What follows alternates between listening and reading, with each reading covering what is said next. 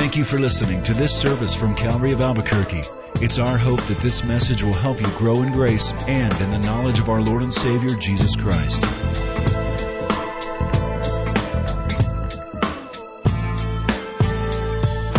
Revelation 20.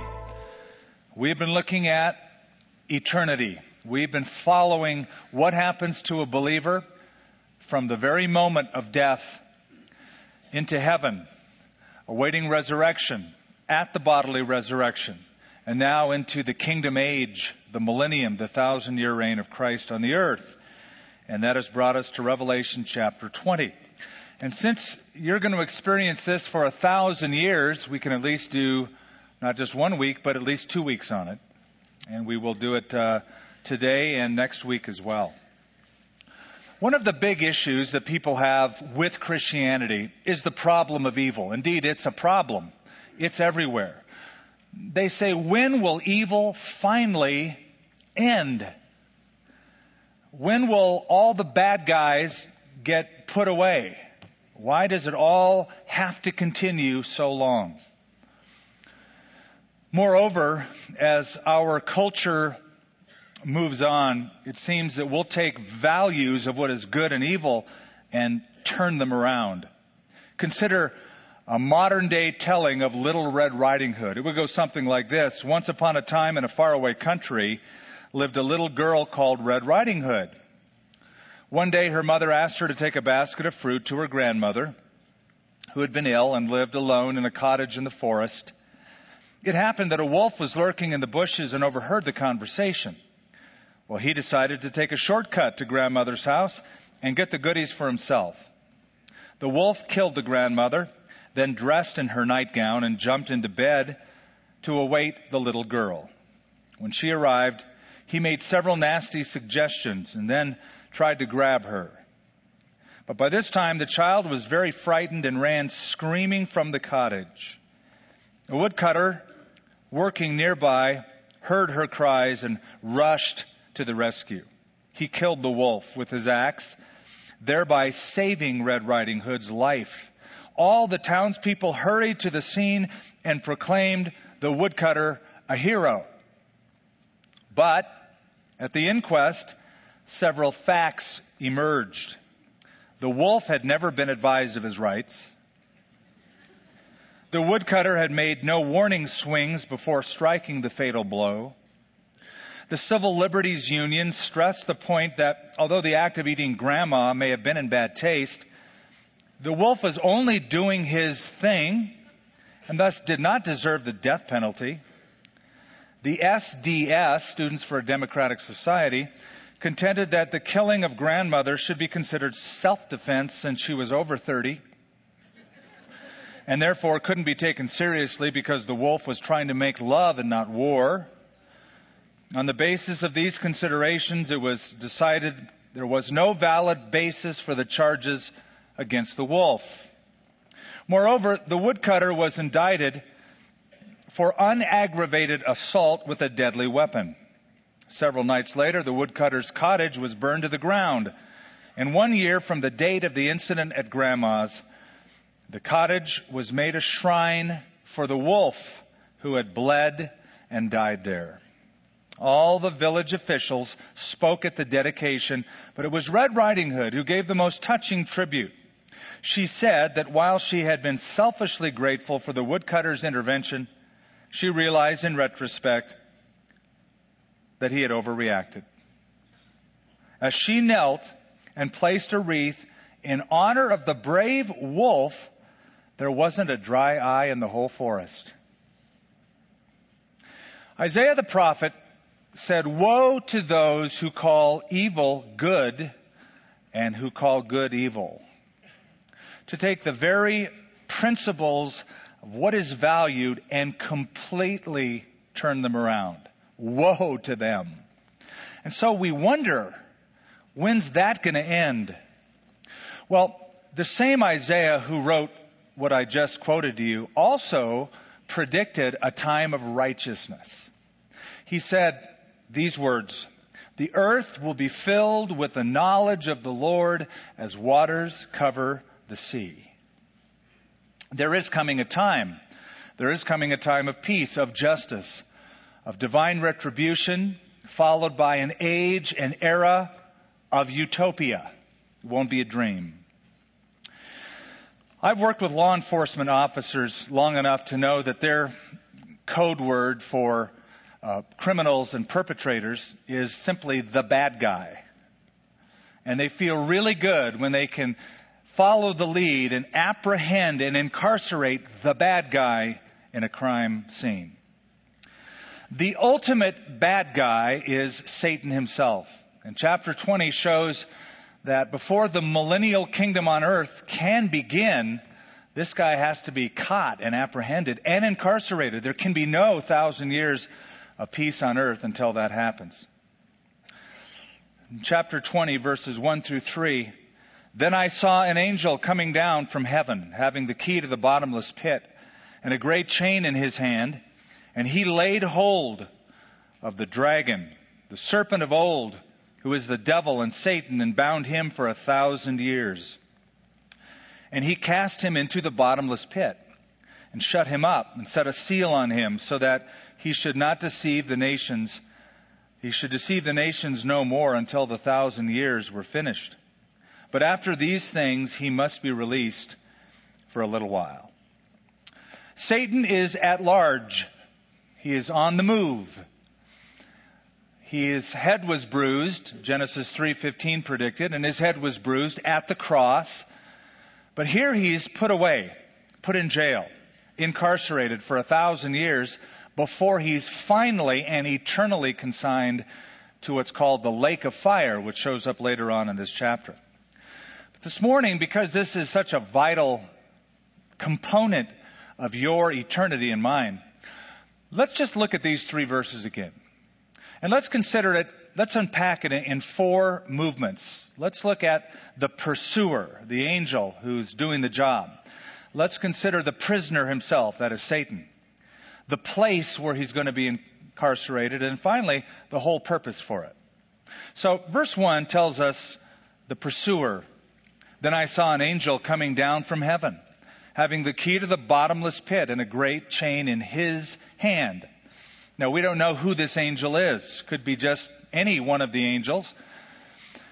My view is that it's probably, and again, it's just my opinion, it's probably Michael. Jude calls him the archangel. He's like the big bouncer angel. He'd be the perfect guy for this job. And he's introduced in the book of Revelation in chapter 12. In verse 7 it says, And war broke out in heaven. Michael and his angels fought against the dragon. Now, it's the end of the tribulation.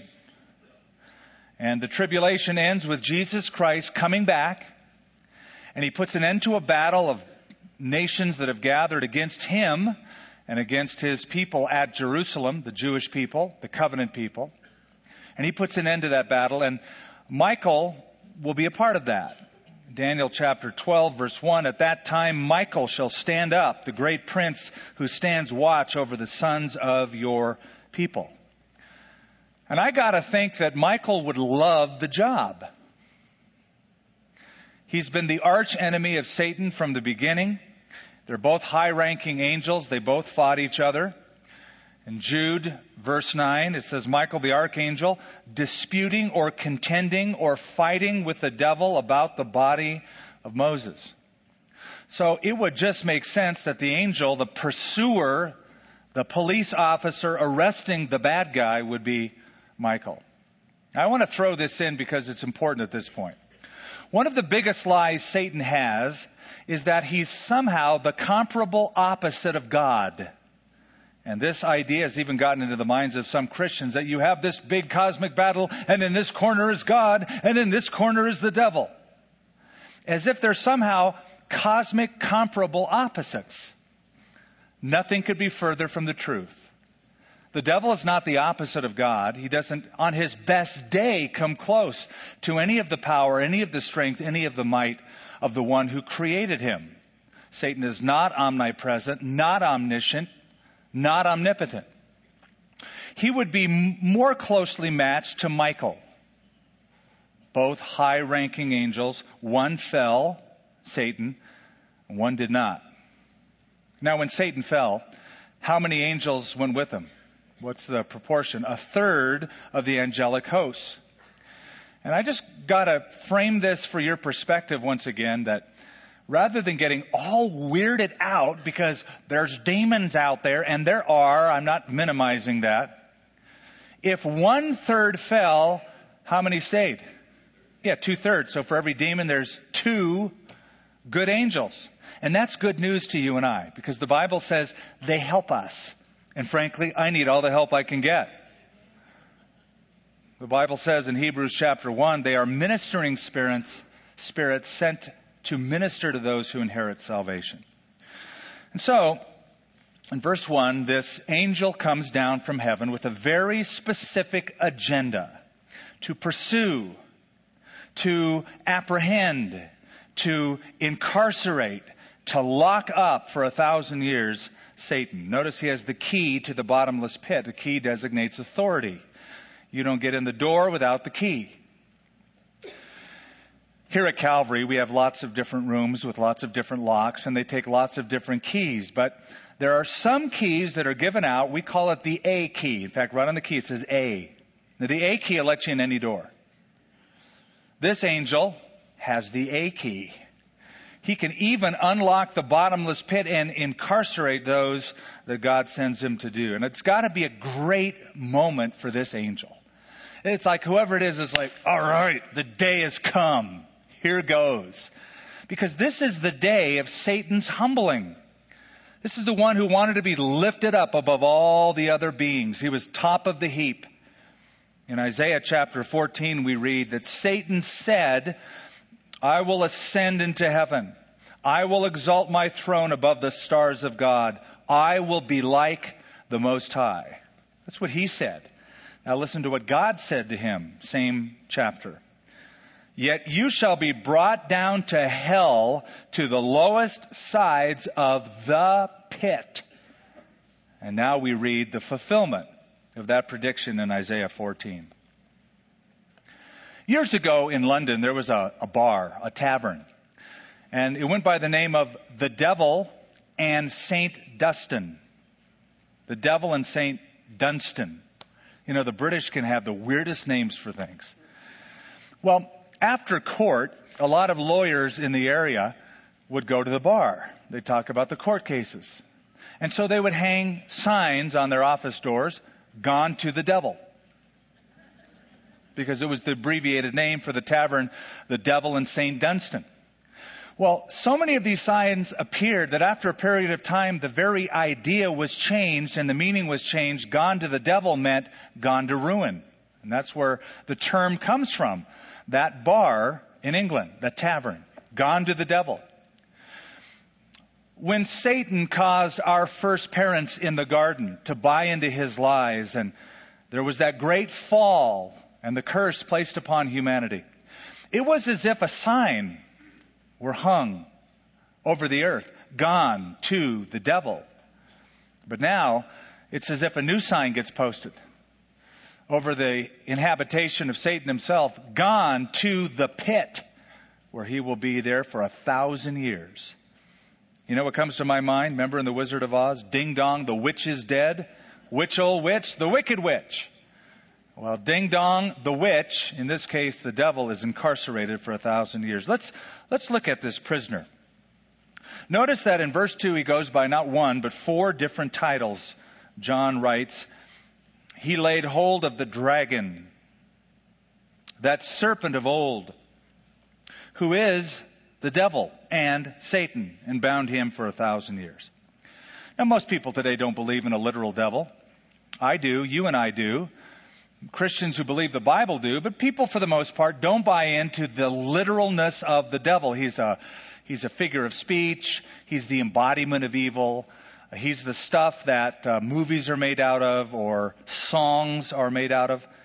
I did a little search. Here's a sampling of songs that use the devil in it. The devil in the deep blue sea. The devil with the red dress on. The devil went down to Georgia I won't dispute that. the devil in her heart. sympathy for the devil. Run, devil, run. The devil inside. The devil's train.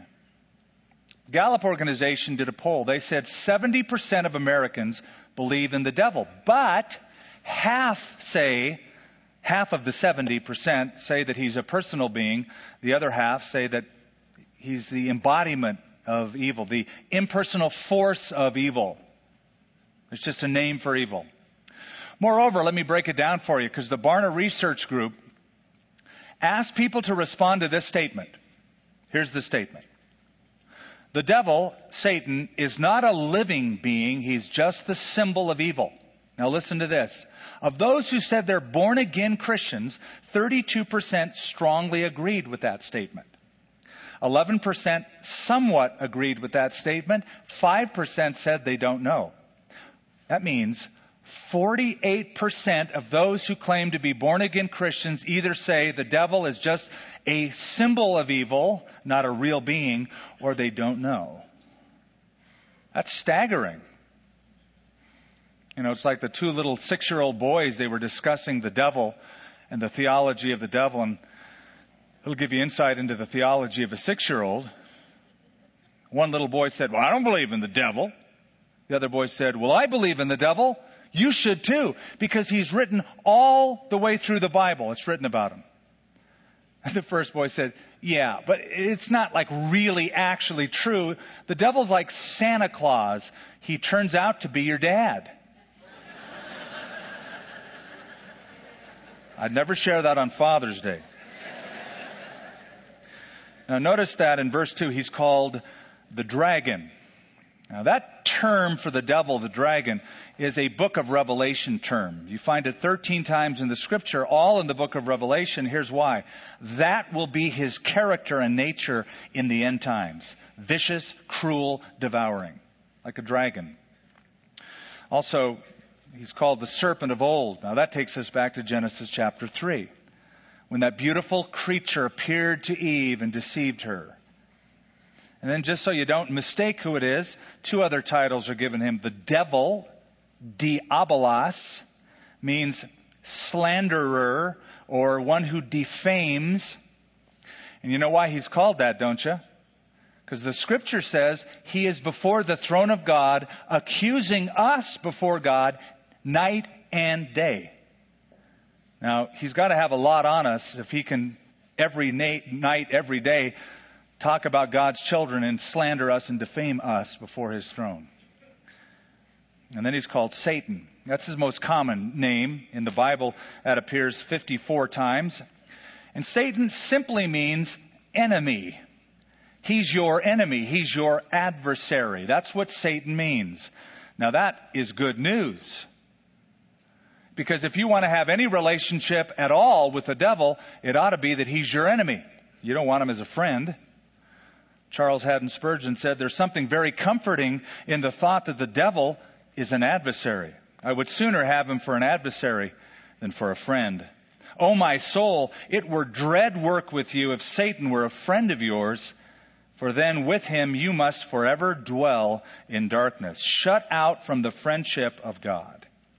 So, right here, is a climactic moment in redemptive history. The enemy of our souls is grabbed, apprehended, and placed in the bottomless pit. This is the time when the roaring lion, that's what Peter calls him, right? Roaring lion is finally overcome by the lion of the tribe of Judah. Now, with the devil gone, with the devil out of the picture, what a world this is going to be. Just that fact alone, no devil, the world is going to be dramatically different in a number of ways. And again, I'll just give you a snapshot of what it's going to be like during the kingdom age. Months it would take to uncover all of the texts, but I'll give you just a snapshot. Number one, there's going to be changes in Jerusalem. Now, this is one of the reasons I love to take people on tours to Israel, and I've done it 31 times. Because it's great for people to see what it looks like now so that when they see it in the future, they go, Oh, I remember what it used to look like. In fact, that used to be over there. This place has changed. It's going to get a makeover. First of all, when Jesus returns, his foot is going to touch what mountain? Mount of Olives, same mountain he left on. And Zechariah 14 says his foot is going to hit the Mount of Olives. It's going to split in two from east to west. Half the mountain will be removed to the north, half the mountain to the south. And a huge valley will be made in between, presumably where the nations will be judged at the end of the tribulation period. It's also called the Valley of Jehoshaphat. And a huge valley will be formed. Mount of Olives won't look the same. Also, a stream of water will gush from the ground from Jerusalem and flow half down toward the Mediterranean Sea and half down toward the Dead Sea. This is Ezekiel chapter 47 and 48. The waters of the Dead Sea are going to be healed. Now, you know, the Dead Sea is called dead because it's dead. It's not mostly dead, it's all dead. Nothing lives in it. The salt solution is so high, only a few microbacterial creatures, but it's dead. The Bible says the waters will be healed and fishermen will spread their nets down at En Gedi, which is on the shores of the Dead Sea, and abundance of fish will be caught. Life giving. Israel will occupy the borders God promised originally in Genesis chapter 15. That means the land of Israel will then include Lebanon, Syria, parts of Jordan, Sinai, and Iraq. Now, the leaders of these countries would not be too psyched about that, but that's, that's the borders God promised it. That's the borders they're going to take. Moreover, the land will be divided, the land of Israel, into three sections north, south, and in the middle. In the north, seven tribes will occupy. In the south, the other five. And in the middle, that's where the priests will live, who will officiate at the millennial temple. Now, that's just Jerusalem. The second thing in the millennial kingdom is that the animal kingdom will be tamed. You won't need zoos. You won't need wild animal parks or cages. The creation will be freed from its bondage. Listen to what Isaiah writes in chapter 11, verses 6 through 8. In that day, the wolf and the lamb will live together. The leopard and the goat will be at peace. Calves and yearlings will be safe among lions, and a little child will lead them. The cattle will graze among the bears. Cubs and calves will lie down together, and lions will eat grass as the livestock do. Babies will crawl safely among the poisonous snakes, and yes, a little child will put its hand into a nest of deadly snakes and pull it out unharmed. You get the picture. The curse will be removed. Animals will be docile and tame. You remember that incident last year at the zoo in China when that young teenager got up against a panda bear cage. You might have seen it on television. And he just wanted a picture with the panda bear as the background. But he got close enough that that cuddly, sweet little panda bear that wouldn't hurt anybody, right? Reached its claws through the cage and grabbed that young man. And were it not for a few quick thinking people, he'd have been killed. The bear simply got his jacket and mangled it. I remember one time I was in Kenya and I was in the back of a truck. It was an old Land Rover and we were driving through the bush and I saw a lioness and her cubs. And so the driver pulled like five, seven feet away from this family. And here's me, dumb skip from America, rolling the window down, sticking my camera out to take pictures of it. And the driver just said very firmly but gently, close the window. He says, that animal looks really nice, but you're in her living room right now. If you, you get too close, that thing's going to jump at you and tear your head off. So quickly rolled the window up. I realized I'm not in the millennium yet. Got to wait for that. The third thing that you can expect during that kingdom age is this earth is going to look lush and beautiful. The biosphere will be lush, like a flowering garden. Now just imagine looking out toward the west side of Albuquerque and it looks like the forest, rainforest of Oregon. Isaiah 35, even the wilderness will rejoice in those days. The desert will blossom with flowers. The deserts will become as green as the mountains of Lebanon and as lovely as Mount Carmel's pastures and the plain of Sharon. Springs will gush forth in the wilderness. Streams will water the desert. The parched ground will become a pool, and springs of water will satisfy the thirsty land. Marsh grass and reeds and rushes will flourish where desert jackals once lived. Can't wait to mountain bike through that. Fourth thing is there will be a healing of disabilities. Isaiah 35 continues, He will open the eyes of the blind and unstop the ears of the deaf. The lame will leap like a deer, and those who cannot speak will shout and sing. There's going to be longevity as well during this time. That's the fifth thing you can expect. Health and longevity. Isaiah 65. Never again will there be in it an infant who lives but a few days or an old man who does not live out his years. He who dies at a hundred will be thought a mere youth. Boy, isn't that great news? You don't have to buy all those fancy, expensive face creams or get a you know, stretch job on the face. It's just longevity. Of course, for those of us who are believers, you're going to be in glorified bodies anyway, so this isn't going to even affect your constitution, but it will for those who are still in their mortal bodies who have made it through the tribulation and have children for those thousand years. Sixth and finally, and again, I'm just giving you a snapshot here. Finally, there's going to be world peace. Now let those words settle upon you. Because remember last week, Will Durant, we noted, said there's only been 8% of history that has seen world peace. Out of 3,124 years of recorded history, 268 have seen no war. The millennial kingdom of Christ will be a time where there will be world peace. Gallup organization says one of the most frequently asked questions, generation after generation, is when will there ever be world peace? I can answer that. And you can answer that. Only in the millennial reign of Christ and not before. Isaiah chapter 2 verse 4 says, The Lord will at that time settle international disputes. All the nations will beat their swords into plowshares and their spears into pruning hooks. All wars will stop and military training will come to an end. Now, next week, we're going to consider more of the governmental structure of the kingdom age because you're going to be a part of it.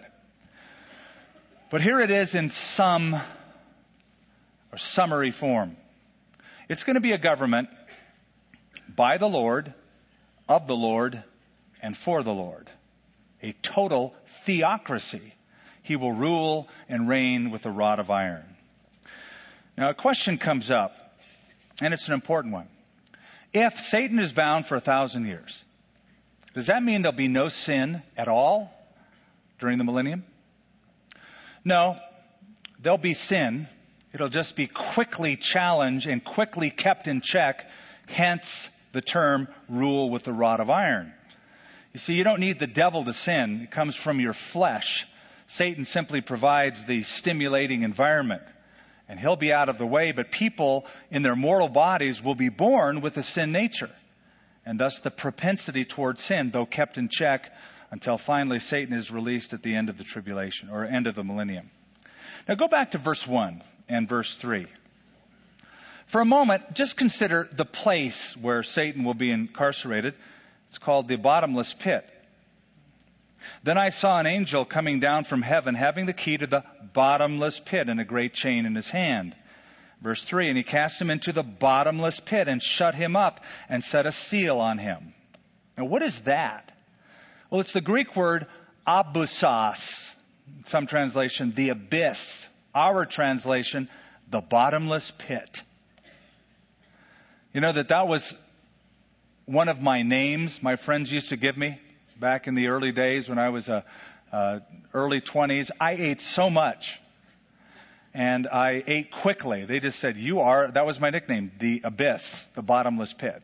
So I probably shouldn't have let that out, should I have? Because I think uh, I'll never live that one down. But uh, the bottomless pit, or the abyssos, is a place of temporary incarceration. Think of it as a holding tank.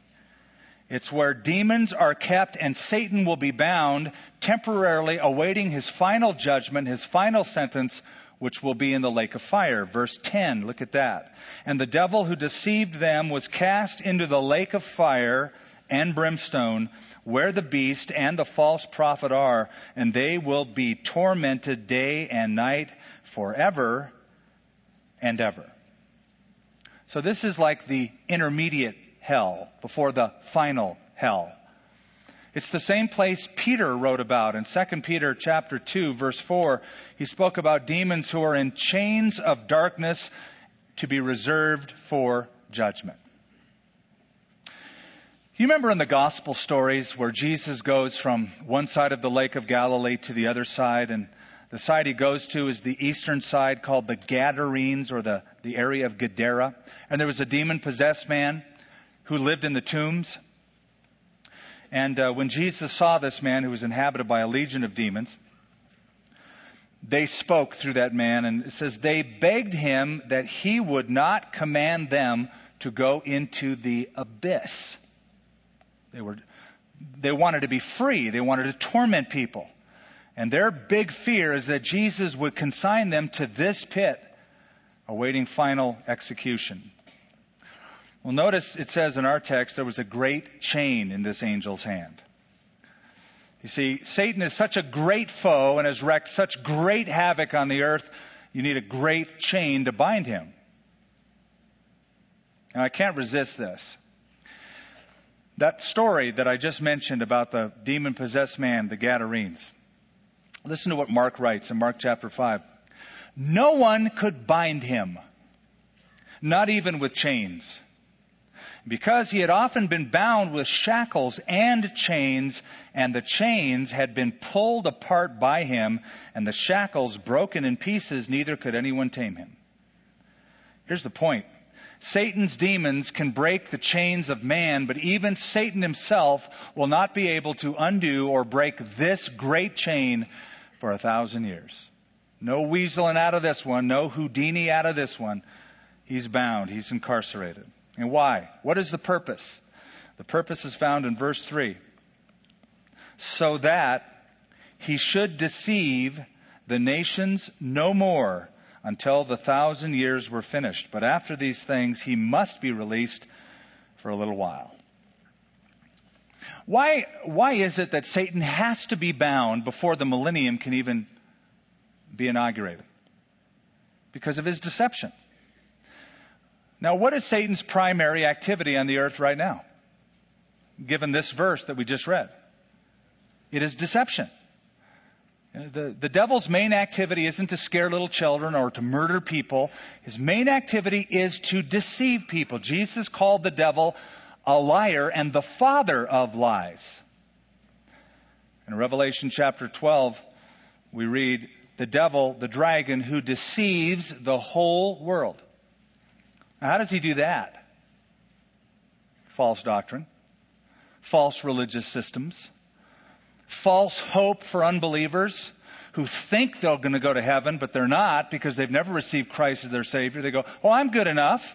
And only good people go to heaven. No, only saved people go to heaven.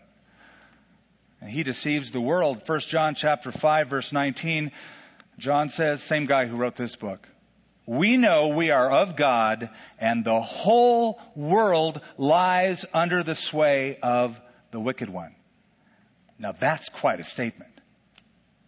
To say, well, we know we're of God, but everyone in the world is lying under the sway of the wicked one. He's a deceiver. He's deceived a lot of people. 2 Corinthians chapter 4, verse 4. The God of this age, who's that? Satan. The God of this age has blinded the mind of unbelievers, so they cannot see the light of the gospel of the glory of Jesus Christ. So, here's my point. For a thousand years, no deceptions. The deceptions are over. That means there's not going to be any satanic ideologies, no satanic philosophies, no cults, no astrological forecasts, no heresies, no false theories of morality. That's all gone. He's out of the picture. It'll be understood what is right and what is wrong. Now, in closing, remember last week we talked about the three different viewpoints of the millennium? And I mentioned that amillennialism teaches that we're in the kingdom right now. This is the millennium. I'm disappointed if that's true. This is the kingdom age. Christ is reigning over his church right now. Well, if this is the kingdom age, then Satan is what? He's got to be bound. If this is the kingdom, Satan is bound. I don't think so. If this is Satan being bound, he's got an awfully long chain. And here's why. He's not bound. The Bible says exactly the opposite. Peter writes, 1 Peter chapter 5, your adversary, the devil, walks around like a roaring lion seeking whom he may devour. It's not bound. Paul writes in Ephesians chapter 2 about the devil. He calls him the spirit who is now at work in those who are disobedient. There are many texts like that. Satan is not bound. This is not the kingdom. This is not the kingdom. We're waiting for the kingdom. Listen, when the kingdom comes, you'll know it. You'll know it. Everybody will know it. The knowledge of God will cover the earth, fill the earth as waters cover the sea. Be a very, very different scene than it is today. The bad guy will be put away for a thousand years. Every now and then I'll encounter some spiritual group, some religious group, some well-meaning Christian who will try to take authority in and of himself and say, I bind you, Satan. They'll even talk to Satan.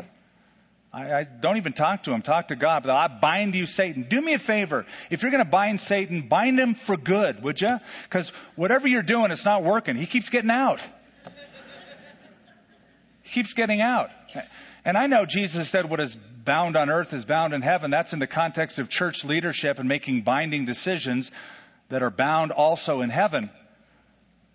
Here's the truth. You can't bind him. Only Christ can and will bind him through this strong angel. And it will happen then. And so here's what we have to face.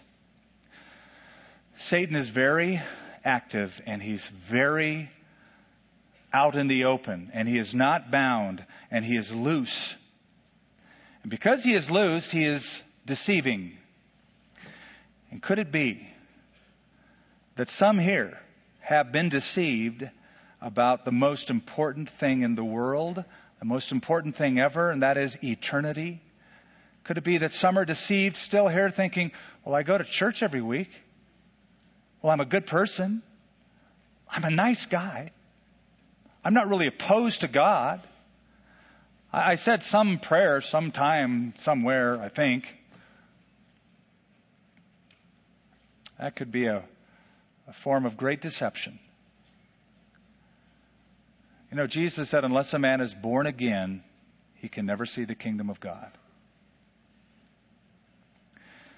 Born again Christianity is not a subculture. It's not like you got Presbyterians and Catholics and Methodists and then that born again group. That's that flavor of Christianity, that new thing. There's only one type of person in heaven and that's the born again type. Unless a man is born again, he will never see the kingdom of God. Doesn't matter what flavor you are. You can be a born again Presbyterian, born again Baptist, born again non denominationalist, but you have to be born again. And that is where you come to an end of yourself and receive Christ's solution for your sin and mine and be saved. Don't be deceived. The deceiver walks around like a roaring lion seeking whom he may devour. My, my strong urge is that you let Christ come into your life. Because when Christ comes into your life, he's not going to share that house with the devil. That's where the enlightenment comes. That's where the freedom comes. That's where the perspective comes. Heavenly Father, we think back to the very words of Paul the Apostle, who said, Knowing the terror of the Lord, we persuade men. And we pray, Father, that, that men and women here today would be right with you, right for eternity, and have made the decision to follow Christ as Savior and as Lord. Thank you for the truth that sets us free. And thank you for that glorious promise that there's coming a day when Satan, our arch enemy, the slanderer, the defamer, the one who hates our souls and has worked hard to lie to us, will be bound, incarcerated for a thousand years. In Jesus' name, amen. Thank you for listening to this service from Calvary of Albuquerque. If you would like more information about what you've heard in this message or about Calvary of Albuquerque, please visit our website at www.calvaryabq.org. If you have made a decision to follow Christ or would like someone to pray for you, please leave a message with our Prayer Watch line at 505 344 3658. Thank you and God bless.